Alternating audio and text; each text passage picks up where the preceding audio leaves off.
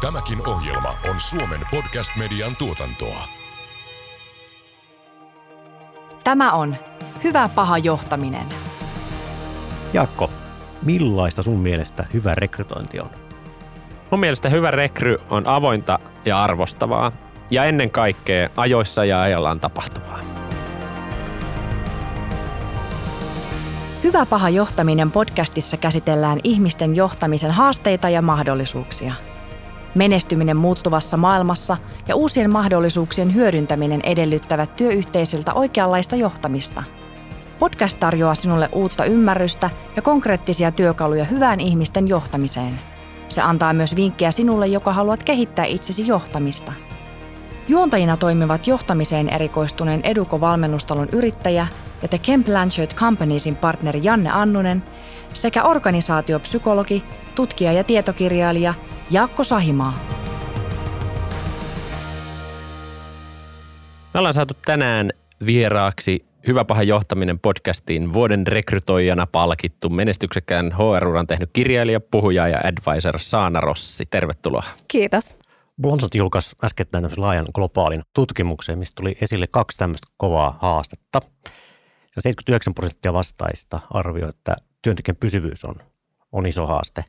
Toinen, mikä sen tuli esille, oli työntekijöiden palkkaaminen. Tulee olemaan vaikeampaa kuin aina aikaisemmin. Miltä saadaan nämä kuulostaa? No mä hymyilen niin leveästi, että kuulostaa erittäin tutulta.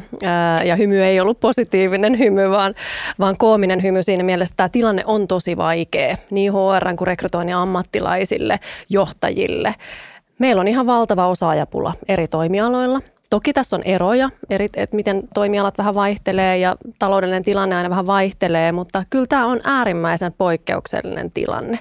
Ja tämä tarkoittaa myös sitä, että meidän pitää muuttaa meidän tapoja suhtautua siihen, että miten me saadaan pidettyä ne ihmiset talossa ja toisaalta miten me saadaan houkuteltua niitä uusia ammattilaisia. Ja sen on huomannut myös siinä, että tuolla on ihan valtavasti eri tavalla keskustelua kuin aikaisemmin osaajien saamisesta, hyvästä rekrytoimisesta, HR-rekrykeskustelut nousee ihan eri tavalla myös sinne hallitustasolle asti. Eli se kertoo myös sen tilanteen akuuttiudesta ja, ja vakavuudesta. Mitä sä ajattelet, mistä tämä johtuu, tämä tämmöinen osaajapula, osaamispula? Minkälaisia trendejä tai muutoksia siellä ehkä on taustalla, jotka nostaa ne aiheet pinnalle? No siellä on tietenkin valtavasti erinäköisiä asioita, että et tavallaan tämä työikäisen väestön väestörakenne – tai ikärakenne, hän on pitkään ollut jo haaste ja, ja se tuntuu vaan pahenevan koko ajan. Ja tietenkin korona-aika on itsessään aiheuttanut paljon myös sitä, että ihmiset on eri tavalla joutunut pysähtymään sen oman elämänsä äärelle ja on käyty aika paljonkin sellaista arvopohjasta mietintää, että mitä mä elämältäni haluan. Ja on ollut myös nähtävillä se, että vaihtuvuus on, on lisääntynyt. Et ihan sellaista niin kuin Great Resignation-ilmiön kaltaista – liikehdintää meillä ei ole ollut, mutta kuitenkin valtavasti muutoksia tuossa kentässä tapahtuu. Ja mikä on toisaalta ihan tervettäkin, että me ollaan aika työorientoitu ja, ja työidentiteettiin pohjautuvaa kansaa, niin musta on myös toisaalta ihan fiksuakin, että sitä vähän haastetaan ja kyseenalaistetaan, että mitä tässä maailmassa halutaan tehdä. Sitten yksi asia, mitä mä haluaisin vielä lisätä tähän on se, että meillähän on työelämään tullut uusi sukupolvi, eli Z-sukupolvi, nämä 96 vuoden jälkeen syntyneet ammattilaiset ammattilaiset, joista vanhimmat taitaa nyt olla 27-vuotiaita tänä vuonna. Ja kyllä heidän odotusarvo työelämällä on aika erilainen. Eli kun he on seurannut myös vierestä tätä omien vanhempiensa burnout-kulttuuria ja, ja haluaa elämältä ehkä jotain muitakin asioita kuin sitä työtä. Ja he on tottunut myös siihen, että elämässä ei ole sitä varmuutta, jos miettii aikakautta, johon he on kasvanut ja syntynyt. Niin kyllä tämä murtaa myös sitä meidän perinteistä tavallaan tilannetta siinä. Mutta kyllähän meidän huoltosuhde on pitkään ollut huono ja se on ollut haastava ja, ja tämä totta kai vaikuttaa tähän kaikkeen, mutta siellä on paljon ilmiöitä takana. Ja kun tähän tuo mukaan tämmöiset niin kuin rakenteelliset muutokset yhteiskunnassa, kohtaanto-ongelmat ja muut, muut haasteet, uudenlaiset osaamiset, mitä tarvitaan, niin se ei ole ihme, että rekrymarkkina käy kuumana. Juuri näin. Puhumattakaan myös siitä, että työuria pidennetään ja samaan aikaan työsuhteet lyhenee, niin kyllähän se laskennallisestikin tarkoittaa sitä, että enemmän rekrytointeja, lyhyempiä työsuhteita, haasteita myös varmasti siinä ihmisten sitouttamiseen se tuo. Just näin. Ja sitten mä lisäisin tähän vielä sen, että kyllähän meillä on ollut aika paljon ongelmia myös niin kuin yhteiskuntana kansainvälisten ammattilaisten saamisessa ja myös sitouttamisessa ja houkuttelemisessa. Ja tämä on mun mielestä väistämätön kehitystrendi, johon meidän täytyy alkaa panostaa tulevaisuudessa, koska eihän meidän nykyinen rakenne ja malli kestä tätä. Suomessa organisaatiossa rekrytointiosaaminen, millä tasolla se on? Hyvä kysymys ja, ja tärkeä kysymys. Sanoisin, että se vaihtelee. Se vaihtelee okay. tosi paljon. Eli tota, meillä on pitkään ollut tiettyjä edelläkäviä toimialoja, jotka on kärsinyt kovasta osaajapulasta, esimerkiksi IT-teknologia-ala. Ja se on pakottanut tämän alan kehittämään hyvin pitkälle meneviä rekrytointitapoja ja keinoja ja panostaa siihen työnantajakuvaan ja miettimään kaikki temput ja keinot, että miten niitä ammattilaisia saadaan houkuteltua ja pidettyä. Ja myös rekrytointitavat ja keinot on tässä pakostikin kehittynyt.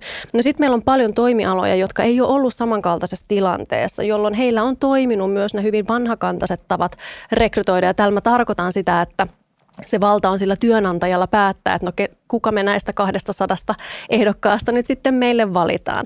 Ja tämä on nyt aikamoisessa murroksessa. Ja ne alat, jotka on nyt lähtenyt heräämään siihen, että okei, eihän niitä ammattilaisia olekaan enää niin helppo houkutella, niin kyllä he aika kiireesti lähtenyt kehittämään sitä rekrytointiosaamista. Ja se myös näkyy siinä, että tällä hetkellä on tosi paljon erilaisia rekrytointikoulutuksia, kurssituksia tarjolla, eli sitä osaamista selkeästi toivotaan ja halutaan.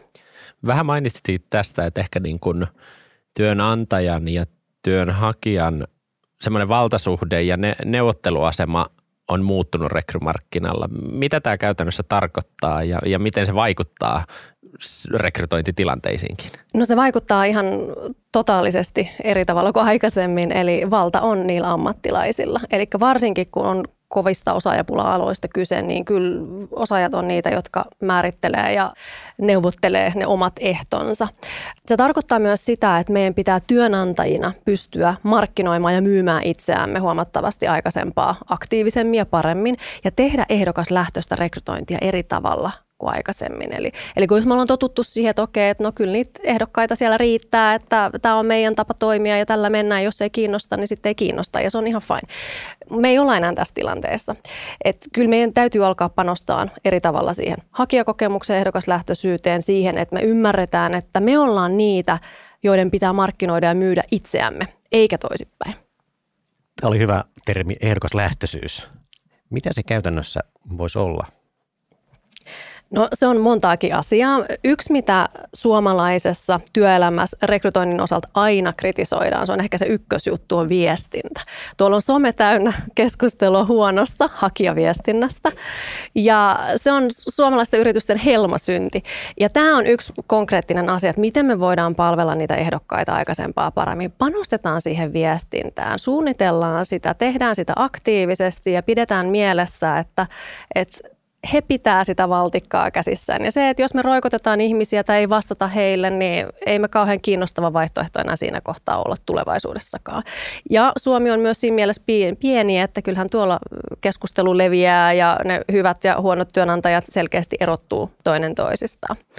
No sitten siinä on totta kai paljon muutakin. On esimerkiksi nopeuteen liittyviä asioita – Varsinkin kun tilanne on tiukka sen osalta, että ammattilaisia ei saada, niin kyllä silloin rekryssä ei ole kyllä yhtään varaa käyttää yhtään ylimääräistä tuntia, vaan että se pitäisi olla niin kuin mahdollisimman helppo ja liini ja nopea se prosessi, että me saadaan se ihminen taloon, joka me halutaan.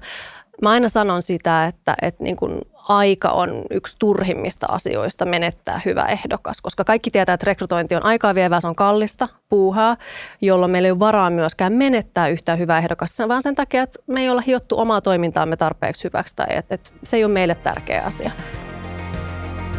Kuuntelet Hyvä paha johtaminen podcastia. Kuulin tuossa kauhutarinan rekrytointiprosessissa, jossa kahden kuukauden päästä haki, hakemusten jättöajasta alettiin pikkuhiljaa tämmöisessä koulutustutkimusorganisaatiossa komiteaa kasaamaan, joka lähtee näitä hakemuksia käymään läpi ja yhdeksän kuukautta kesti tämä rekrytointiprosessi. On, mitä sä itse ajattelet tai, tai miten sä kun suomalaista organisaatiokenttään katsot, niin kuinka paljon on semmoisia organisaatioita, joissa nämä on ihan niin kuin retuperällä, tämmöiset ihan perusasiat kyllä, rekrytoinnissa? Kyllä niitä on. Ja, ja toi sun esimerkki, niin ei, ei ikävä kyllä ole poikkeus. Että et kyllä näitä näkee edelleen. Mutta meidän hakijat, osaajat, ammattilaiset on yhä tiedostavampia. He, he tietää myös, että mitä he voi vaatia ja mitä he voi edellyttää. Eli kyllä sitä painetta sieltä suunnalta myös, myös hyvin pitkälti tulee. Ja kyllä sen sitten viimeistään siinä kohtaa huomaa, että okei, että me ei olla enää toimintakykyinen organisaatio, kun meillä ei ole niitä osaajia. Niin kyllä se yllättäen rupeaa kiinnostaa, että pitäisikö lähteä vähän tarkastelemaan tätä meidän rekrytointitekemistä tarkemmin. Mutta niin kuin sanoin, niin meillä on tosi paljon variaatio siitä, että toiset tekee todella hyvin, he panostaa siihen, koska on pakko. Ja sitten on paljon organisaatioita, työnantajia, ketkä tulee vielä aika siellä jälkijunassa.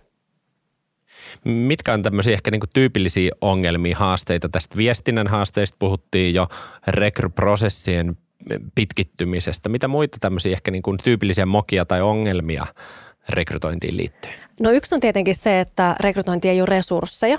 Eli haluttaisiin niitä osaajia, mutta ei olla oikeasti valmiita panostamaan rekrytointia tekevien aikaan tai heidän ammattitaitoon. Eli se on ihan konkreettisesti yksi. Yksi on se, että sitä rekrytointia ei suunnitella etukäteen tarpeeksi. Että, että ajatellaan, että no niin, no nyt ne hakemukset ja sitten katsotaan ja se on ihmetellään. Niin, että se on reaktiivista, kun sitten taas kun mä just puhuin siitä ajasta, niin se on aika kriittistä, että me ei hukata yhtään aikaa, jolloin se prosessi pitäisi olla suunniteltu hyvin jo etukäteen. Ja yksi iso ongelma on usein se, että – me ei oikein kyseenalaisteta meidän rekryprosesseja tai tapaa rekrytoida. Me mennään jonkinlaisella vanhalla olettamuksella, että okei, että no nyt meillä on kolme haastattelukierrosta ja nämä ja nämä ihmiset on mukana ja sitten me komitea kokoontuu ja tekee päätöksen. Kun sitten rekrytoinnissa kuitenkin aina olisi tärkeää se, että mietitään, että mikä on tarkoituksenmukaista. Mitä meidän tarvii saada tietää, että tämä rekrytointi voi onnistua – ja keiden ihmisten tässä oikeasti tarvitsee olla mukana. Ei sinne kannata ottaa Pekkaa mukaan vaan sen takia, että Pekka haluaa tulla. Jos ei silloin aidosti jotain funktioa siinä prosessissa, niin, niin sitten me jätetään Pekka pois ja nopeutetaan prosessia. Mitkä on ne tekijät, joilla me saadaan niitä hyviä osaajia taloon? No nyt pistit Onks... tuhan, tuhannen taalan, taalan kysymyksen. Onko kysy, kysymys aina, aina ulkoista motivaatiotekijästä, pal- palkasta tai edusta tai tämän tyyppistä, vai onko nyt tullut jotain uusia elementtejä tähän mukaan? No se on tietenkin aina tosi subjektiivista. että eri asiat vetoo eri ihmisiin, jolloin ei ole olemassa niin yhtä universaalia totuutta, että näillä keinoin pystyt houkuttelemaan ammattilaisia. Se ydinpointti on se, että meidän pitäisi tuntea ja tietää se meidän kohderyhmä. Eli mikä heitä motivoi ja mikä heitä kiinnostaa. Yleisesti ottaen ihmiset haluaa työskennellä hyville organisaatioille ja hyville työnantajille. Ne haluaa, että niiden työllä on jonkinlainen suunta tai tarkoitus, totta kai sen palkitsemisen ja palkan lisäksi – Yleensä halutaan, että on hyvää johtajuutta, on hyvää kulttuuria, on hyvä olla töissä. Tämmöiset asiat on tosi keskeisiä ja niistä pitäisi osata viestiä ihan konkretian tasolla. Suomalainen työelämä ja rekrytointi on täynnä jargoniaa. Ikävä kyllä, ollaan kaikki törmätty siihen. Ja se ei oikein lämmitä enää ketään. Ja varsinkaan kun mä puhuin äsken tuosta uudesta sukupolvesta, niin kyllä he on aika pitkälti tämmöinen no bullshit-sukupolvi. Että kyllä he odottaa sitä suoruutta, kyllä, he odottaa kyllä. sitä läpinäkyvyyttä kyllä. ja avoimuutta, että heitä ei pidetä ihan tyhminä. Jolloin tämä tarkoittaa organisaatioille sitä, että meidän pitäisi vaan uskaltaa puhua siitä, millaisia me ollaan. Ja se, mitä mä itse haluaisin nähdä lisää, on se, että me uskaltaisiin myös avoimemmin kertoa niistä meidän yrityksen haasteista ja ongelmista, koska me ollaan pitkään totuttu silottelemaan asioita – ja tuomaan aina vähän niitä parempia puolia esille. Ja sitten kuitenkin, kun ihmiset ymmärtää sen, että ei mikään työnantaja ole täydellinen, eikä tarvikaan olla. Ei kukaan yksilö ole täydellinen, eikä tarvikaan olla.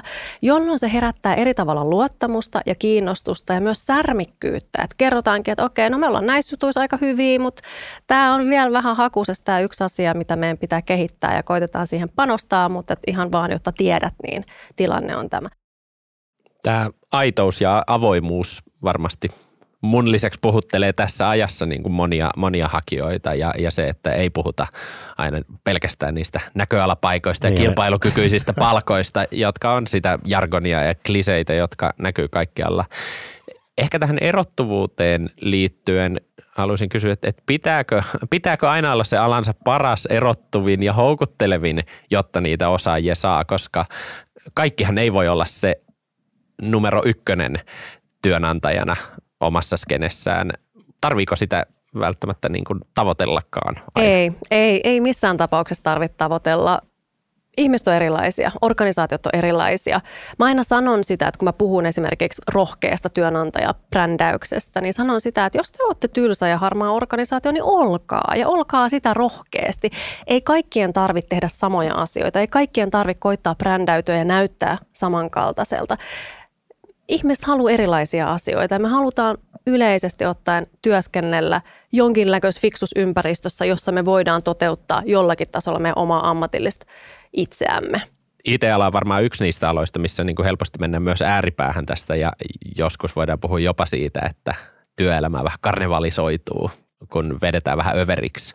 Että kumminkin työ, työ on työtä ja työtä tehdään jokaisessa organisaatiossa myös niissä, missä brändätään se vaan semmoiseksi hauskaksi ja helpoksi ja kevyeksi, mutta sitten ehkä niin kuin nostona myös tämä, että miten sä ajattelet eri, eri toimialoja – että nehän on eri asiat varmaan myös eri toimialoilla, mitä siinä rekrytoinnissa, työnantajan mielikuvassa, ihmisten houkuttelemisessa pitää niin kuin painottaa.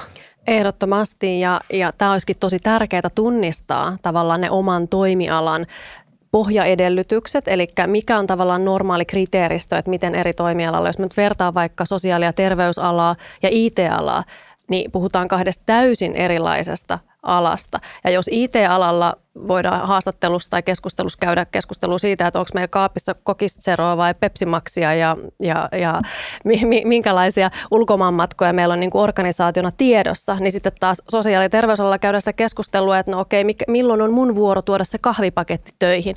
Eli just tämä, että miten me saadaan mietittyä, että, että miten me vaikka sitten esimerkiksi sosiaali- ja terveysalan työnantajina voitaisiin erottautua. Voitaisiko me tarjota se kahvipaketti? Eli tässäkin se, että missä on se alan normisto, missä se menee ja mitkä asiat on niitä, joita meidän ammattilaisille on tärkeää. Yksi asia, mitä mä haluaisin tuosta houkuttelevuudesta ja kiinnostavuudesta nostaa erikseen esille on, on mun mielestä tosi helppo keino, mitä jonkin verran jo näkee, mutta mä haluaisin, että sitä nähtäisi vielä enemmän, eli palkka-avoimuus. Suomalaisen työelämän yksi suurimmista tabuista on palkkaus ja palkitseminen. Ja ne työnantajat, jotka pystyy rikkomaan tätä tabua, eli puhumaan avoimesti edes jollain tasolla siitä heidän palkitsemisesta, on se sitten palkkahaitarin muodossa tai jonkinnäköisen avoimen palkkarakenteen niin avaamisessa, niin he on paljon pidemmällä siinä kiinnostuksessa kiinnostavuuden luomisessa, koska se on selvää. Me työskennellään pääasiallisesti sen takia, että me saadaan siitä palkkaa. Ja totta kai meillä on muitakin syitä, mutta ne yritykset, organisaatiot, jotka tätä pystyy tuomaan esille, niin kummasti herättää keskustelua ja kiinnostusta. Jos tätä podcastia kuuntelee nyt työnantajana joku, ja, ja po, joka pohtii rekrytointiin liittyviä asioita, mitkä, mikä olisi sun kiteytys siihen, että, että miksi siihen rekrytointiin, rekrytointiprosessien kuntoon laittamiseen kannattaa satsata? Miksi se on työnantajalle niin tärkeää? No tässäkin on montakin syytä, ää, miksi siihen kannattaa satsata, mutta ensinnäkin se, että jos me nyt halutaan pysyä hengissä yrityksenä, työnantajana, niin se on, niin kuin, se on niin kuin ensimmäinen syy. Eli jos me ollaan tilanteessa, me ei saada niitä osaajia. Ja tässäkin kannattaa muistaa se, että, että se, mis, se hetki, missä me eletään tällä hetkellä, niin se on tosi erilainen hetki kuin missä me eletään ehkä vuoden päästä tai kahden vuoden päästä. Ja varsinkin kun puhutaan työnantajakuvan rakentamisesta, niin se on tosi pitkäjänteistä työtä. Ja ne tulokset usein tulee – vasta huomattavasti jälkijunassa. Mä aina sanonkin se, että se, jotenkin se organisaatio, yrityksen maine tuntuu aina olevan pari vuotta jäljessä siitä, mitä se oikeasti tai miten se sisäisesti koetaan. Ja tämä mun mielestä niin kuvaa sitä, että, että meidän pitää eri tavalla suhtautua myös siihen tämän hetken tekemiseen ja tulevaisuuden tekemiseen. Nyt mä unohdin sen alkuperäisen kysymyksen, kun mä innostuin tästä niin paljon.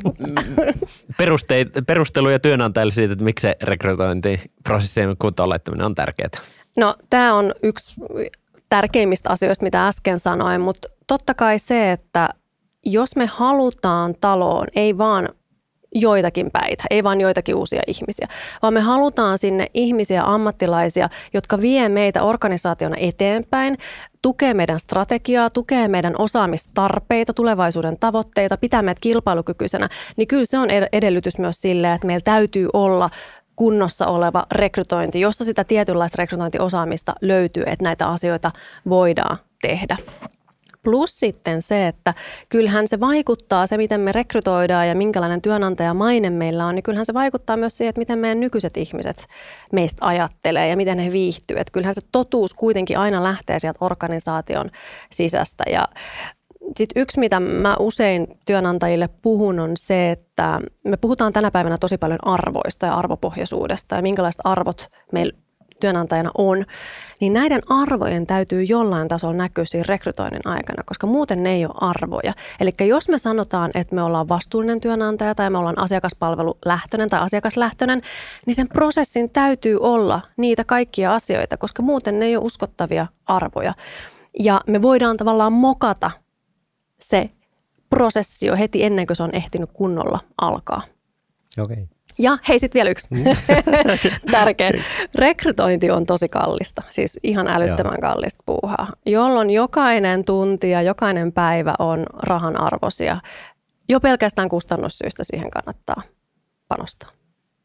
Mennään vielä vähän siihen rekrytointiprosessiin, että, että miten se muodostuu, minkälaista elementeistä? No tähän ei ole myöskään olemassa oikeaa, oikeaa vastausta, vaan rekrytointiprosessi voi muodostua niin kuin monesta eri, eri osasesta. Tietenkin tärkeää on se, että se tarkoituksenmukaisuus, eli mitä meidän tarvii saada tietää siitä ammattilaisesta ja toisaalta mitä meidän tarvitsee antaa hänelle, jotta hän voi yhtä lailla arvioida sitä, että onko, ollaanko me hänelle sopivia työnantajia ei ole olemassa yhtä totuutta siitä, että onko meillä yksi vai kaksi haastattelua tai joku kykytesti tai joku osaamiseen liittyvä ää, testaus. Mutta jollain tavalla nämä asiat täytyy yleensä pystyä validoimaan sen prosessin aikana. Se, mitä mä oon tässä jo vähän puhunutkin, on se, että kyllä sen täytyy olla ehdokaslähtöisen sen prosessin.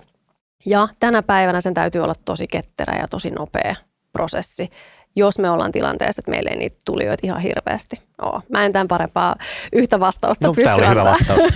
Ketterä, nopea asiakaslähtöinen tai hakijalähtöinen ja validoidaan ne tarvittavat tiedot ja hankitaan se tarvittava ymmärrys.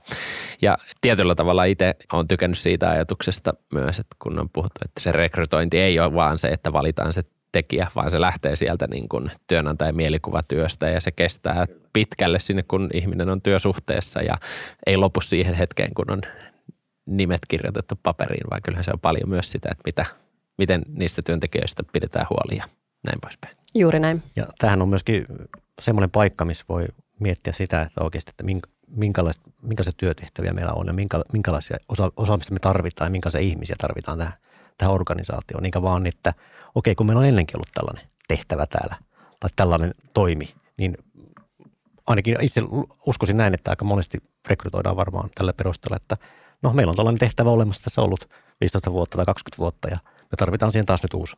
Itse olen ollut monta kertaa myös tilanteessa, jossa on tultu, että hei, että Matti lähti, että nyt tarvitaan niin, uusi Matti. Nyt tarvitaan uusi Matti. ja, ja tämä on se yksi iso ongelma. Ja nimenomaan, niin kuin sanoit, niin kyllä rekrytointi on tosi hyvä hetki kritisoida ja kyseenalaista ja miettiä niitä meidän nykyisiä tapoja tehdä ja niitä osaamistarpeita ja myös työskentelytyyli persoonatarpeita, mitä me organisaatiossa on. Kuuntelet Hyvä paha johtaminen podcastia. No jos mietitään rekrytointiprosessien kehittämistä ja sen varmistamista, että se on laadukasta ja hyvin toimivaa, tarkoituksenmukaista, niin kenen vastuulle se organisaatio se oikein niin kuin lankeaa? Kuka siitä loppuviimein kantaa vastuun ja ketkä sitä käytännössä on sitten toteuttamassa? No jonkun pitää kantaa vastuu, että se on varma, että jonkun täytyy omistaa rekrytointiprosessi. Vaikka olisi laaja HR tai olisi, olisi laajasti esihenkilöitä, niin siitä huolimatta jollain se omistajuus täytyy olla. Yleisesti se on, lähtökohtaisesti se on joko HR-toiminnolla tai sitten se on rekrytointitoiminnolla, riippuu, että minkälainen yritysorganisaatio on kyseessä.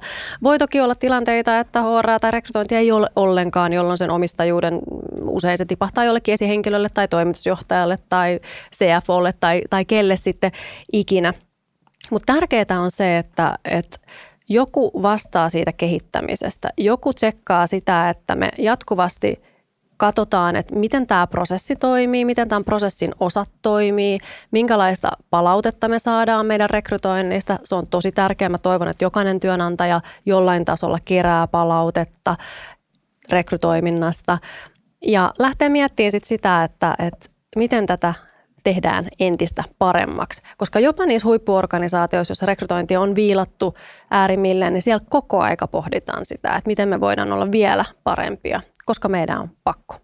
Useinhan ne on ne niin kuin esihenkilöt siellä, jotka osallistuu rekrytointi, rekrytoinnin tai HRn lisäksi, lisäksi niihin rekryprosesseihin. Mikä rooli esihenkilöillä on Ja, ja toisaalta minkälaista osaamista sä itse ajattelet, että olisi tärkeää niin kuin esihenkilöille rekrytoitiin liittyen suomalaisessa työkentässä niin kuin antaa ja valjastaa heille? Joo, tämä on myös tosi olennainen nosto. Se tietenkin riippuu just aina siitä, että, että millä tasolla se nykyosaaminen rekrytoivilla esihenkilöillä on. Sehän vaihtelee todella paljon. Yleensä se on rekry, rekryfunktio tai HR-funktio, joka vastaa niiden rekrytoivien esihenkilöiden kouluttamisesta tai ainakin siitä, että ne varmistaa, että he saa joltain ulkopuoliselta taholta sitä kouluttamista. Mutta se on juurikin näin, että kyllähän suurin osa rekrytoinneista työelämässä menee edelleen esihenkilöiden kautta ja se on ihan tosi ok. Heillä on todella kriittinen tavallaan niin kuin rooli siinä rekrytoinnin onnistumisessa. Tämän takia jokaiselle työnantajalle pitäisikin määritellä ne yhteiset kriteeristöt sille rekrytoinnille ja sille, että no mikä on meidän tapa rekrytoida, eli käydä sitä puhelua, että miten me tehdään tätä rekrytointia, mitkä asiat on meille tärkeitä, mihin me kiinnitetään huomiota, mitä me halutaan sanottaa meistä työnantajana. Hirveän usein ikävä kyllä kuulee niitä, niitäkin esimerkkejä, että eri esihenkilöt organ, yhden organisaation sisällä tekee tosi eri tavalla rekrytointia ja se kokemus voi silloin olla niin kuin erittäin niin kuin vaihteleva niin kuin negatiivisessa mielessä. Tietenkään kaiken ei tarvitse mennä just eikä melkein aina tismalleen samoin, mutta se, että, että jos meidän laatu heittelehtii, että minkälaista esimerkiksi ehdokaskokemusta pystytään tuottamaan, niin siinä rupeaa olemaan aika lailla ongelma. Ja mä itse sanoisin, että tämä on varmaan semmoinen iso tekijä, mikä, mikä niin kuin – kun esihenkilöillä on sitä muutakin duunia kuin rekrytoida, niin se usein se kaista saattaa olla niin tukossa, ettei sitä rekrytointia ehditä pystytä voida tehdä niin kuin rekrytointifunktio tai HR-funktio haluaisi. Ja, ja se tuo sitä niin kuin hyvin niin kuin erilaisia kokemuksia saman organisaation sisällä siitä hakijoille. Joo, se on just näin ja tämän takia meidän pitäisikin niin kuin rekrynä ja HR pystyä määrittelemään tarkasti ne meidän prosessit, ne prosessin aikatauluvaiheet, siitä, että milloin me viestitään, milloin me kontaktoidaan, milloin me tavataan ja kun me tavataan, niin milloin me vedetään ne yhteen, miten me vertaillaan näitä ehdokkaita. Eli sille pitäisi olla jonkinlainen raami, koska se on ihan ymmärrettävää, että kyllä se esihenkilöillä usein on siellä kymmenen prioriteettilistassa se rekrytointi. Kyllä. Ja se viestintä. Juuri näin, viestintä myös. Et, et mitä, mitä, miten viestitään hakijoille. Tota, jos ajatellaan semmoista organisaatiota, jossa tämä rekrytointiosaaminen ei ole hirveän korkealla tasolla. Eli varmaan puhutaan aika lailla enemmistä, enemmistä yrityksistä, luulisin näin. Niin tota, miten lähti kehittämään sitä, sitä osaamista ja yleensäkin sitä koko prosessia ja rekrytointia isona kuvana? Mitkä olisi sellaista ensimmäistä stepit, miten voisi alkaa tekemään? No ensin pitäisi päästä kiinni siihen juurisyyhyn, että, että minkä takia meillä ei rekrytoinnit onnistu. Eli tehdä aika kovaakin analyysiä siitä, että miten me toimitaan sisäisesti, mutta myös se, että kysytään niiltä ehdokkailta, että mitä me voitaisiin parantaa ja mitä me voitaisiin muuttaa ja toisaalta mikä toimii ja mikä oli hyvä. Koska me on vaikea kehittää, jos me ei tiedetä, mitä me kehitetään tai mitä me muutetaan. Et se on niin kuin ykkösjuttu. Sitten yleisesti, niin jos ei, jos ei muuta, niin kyllä mä laittaisin jollekin rekrytoinnin peruskurssille. En tiedä, onko se Juho Toivolla sitten vai joku, joku mutta rekrytoinnin perustaa jatkokurssille koska siellä tulee aika paljon uusia asioita niin kuin monelle. Eli, eli sitten niin lähtee ymmärtämään ja hahmottumaan eri tavalla se, että no mistä se rekrytointi koostuu, mitkä ja. asiat on tärkeitä, niin, tai sitten kuunnella vaikka tätä podia. Rekrytointeihin aina liittyy myös tietynlainen riski ja niihin liittyy riski ikään kuin virherekryistä. Ja, ja se on todellisuutta, että välillä, välillä organisaatioissa tehdään ehkä virhepäätöksiä tai semmoisia, jotka osoittautuu, että, että nyt on menty mönkään. Ja, ja usein puhutaan siitä, että yhdenkin virheellisen rekryn tekeminen se käy aika kalliiksi. Se voi olla esi, esihenkilölle, se voi olla rekrylle myös aika niin kuin haastava haastava tilanne. Se voi olla nöyryyttävää, se voi olla vaikeaa, se voi olla sille uudelle työntekijälle myös haastavaa. Nämä on juttuja, mitä varmaan moni kuulijakin, minkä kanssa saattaa kipuilla. Mitä tämmöisessä tilanteessa pitää tehdä? No tietenkin hyvä huomioida se, että virherekryjä tapahtuu kaikille. Et, et se ei ole maailmanloppu Öm, ja se on normaalia, että sitä tapahtuu, mutta niin kuin sanoit, niin se on aika kallista ja siinä voi pahimmillaan kyllä onnistua tuhoamaan omaa työtään ja sit, sit sitä sen ammattilaisen aikaa ja hänen suhtautumista meihin organisaationa. Eli, eli kyllä niitä kannattaa tarkastella. Mä lähtisin ensinnäkin siitä, että jos ja kun virherekryjä tapahtuu, niin sitten lähdetään aika tiivistikin perkaamaan auki, että no mistä se on johtunut. Että onko meillä ollut siinä meidän prosessissa joku vika, miksi me ei olla nähty tätä asiaa, pitäisikö meidän tehdä ensi kerralla jotain toisin, onko sen henkilön odotusarvot ollut toisenlaiset, eikö me olla puhuttu asioista niin suoraan tai pysty näyttämään kuin mitä olisi pitänyt, vai mikä on ollut, että tämä on mennyt vikaan. Ja sen jälkeen totta kai lähtee miettimään sitä, että no miten tämä asia korjataan, että ensi kerralla ei näin tapahdu. Mutta vaikka mä sanoinkin näin, niin tämä nyt voi kuulostaa vähän radikaalilta, mutta Mä myös kannustan ottamaan ajoittaisia riskejä rekrytoinnissa, koska jos me pelataan aina varman päälle, niin sitten me ollaan usein siinä tilanteessa, että me rekrytoidaan sen Matin tilalle se Matti, koska ennenkin on totuttu tekemään näin.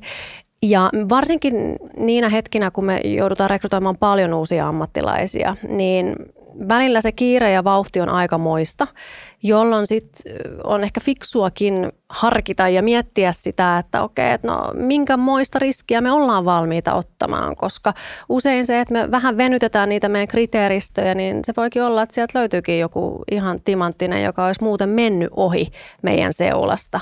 Toisaalta sitten se voi olla, että se kosahtaa, mutta sitten se on hyväksyttävä kosahdus, koska me ollaan tehty se tietoisesti.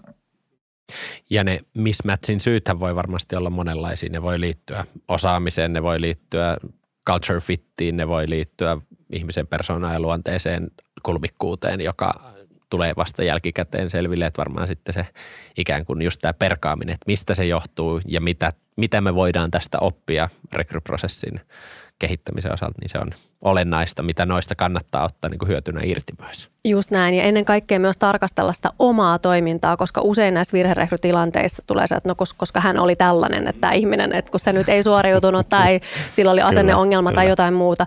Mutta se vika voi olla myös meissä, että me ei olla tehty omaa työtämme tarpeeksi hyvin. Joo. Ja sitä vartenhan meillä on koeaika, mikä on ikään kuin molemmin puolinen tsekki, että hei, sovitaanko me yhteen. Ja tässä tullaan, tullaan niin kuin aika tärkeäseen asian kuin johtaminen. Eli miten, minkästä johtamista me tehdään silloin koeaikana. Saako henkilö tarpeeksi palautetta tekemisistä, onnistumista, mahdollisista kehittämiskohteista, vai onko se niin, että, että sen jälkeen todetaan vaan, että no ei tämä onnistunutkaan. Juuri näin, ja ollaanko me viestitty hänelle hänen tavoitteistaan ja siitä, mitä me odotetaan häneltä. Tässä mun mielestä me ollaan vähän huonoja yleensä ja, ja ajatellaan, että no kyllähän hän nyt tietää ja osaa ja ymmärtää, mutta mut ei se välttämättä aina mene näin.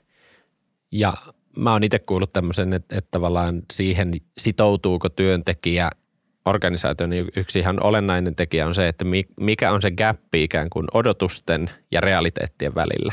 Ja, ja myös sehän saattaa kosahtaa myös niissä tilanteissa, jos me ollaan niin kuin liian ruusuisia kuvia luotu organisaatio, että me ollaan maailman paras organisaatio, meillä kaikki toimii hyvin. Ja sitten se todellisuus on jotain ihan muuta, että kun sä tulet ekana päivänä töihin, niin sulle ei ole työvälineitä ja kukaan ei ole niitä hoitanut kuntoon ja siis ihan pienet perusasiatkaan, jos ei ole kunnossa, niin se voi muuttaa sen fiiliksi. No näin just, ja tämän takia se, että me kerrottaisiin myös niistä meidän haasteista ja ongelmista etukäteen, niin se on ennen kaikkea niin kuin molempien osapuolten palvelemista. Mulla on itse ollut sellainen tapa, että mä kerron aina rekryhaastattelussa tai keskustelussa muutaman asian, joka on pielessä, ihan vaan sen takia, että, että ollaan tietoisia. Sitten yksi hyvä keino tähän on myös se, mitä mä haluaisin nähdä enemmän, että, että moni jo tällä hetkellä mittaa sitä ehdokaskokemusta, mutta se mitä meidän kannattaisi myös mitata on se, että sitten kun henkilö tulee taloon ja hän on ollut meillä vaikka kolme kuukautta tai kuusi kuukautta tai vuoden, niin kysyttäisiin siinä kohtaa, että no okei, no miltä se rekryprosessi näin jälkikäteen näyttää, kun sä oot nyt nähnyt tämän todellisuuden, että onko se vastannut niitä odotuksia, Onks, ollaanko me kerrottu sulle siinä hakuvaiheessa niitä oikeita asioita, ollaanko me liioteltu jotain tai ollaanko me aliarvioitu jotain. Mä oon itse testannut tätä ja on saanut muun muassa palautetta sitä, että sä kerroit liikaa huonoja asioita, että ei tämä nyt niin huono ollut, kun sä annoit ymmärtää.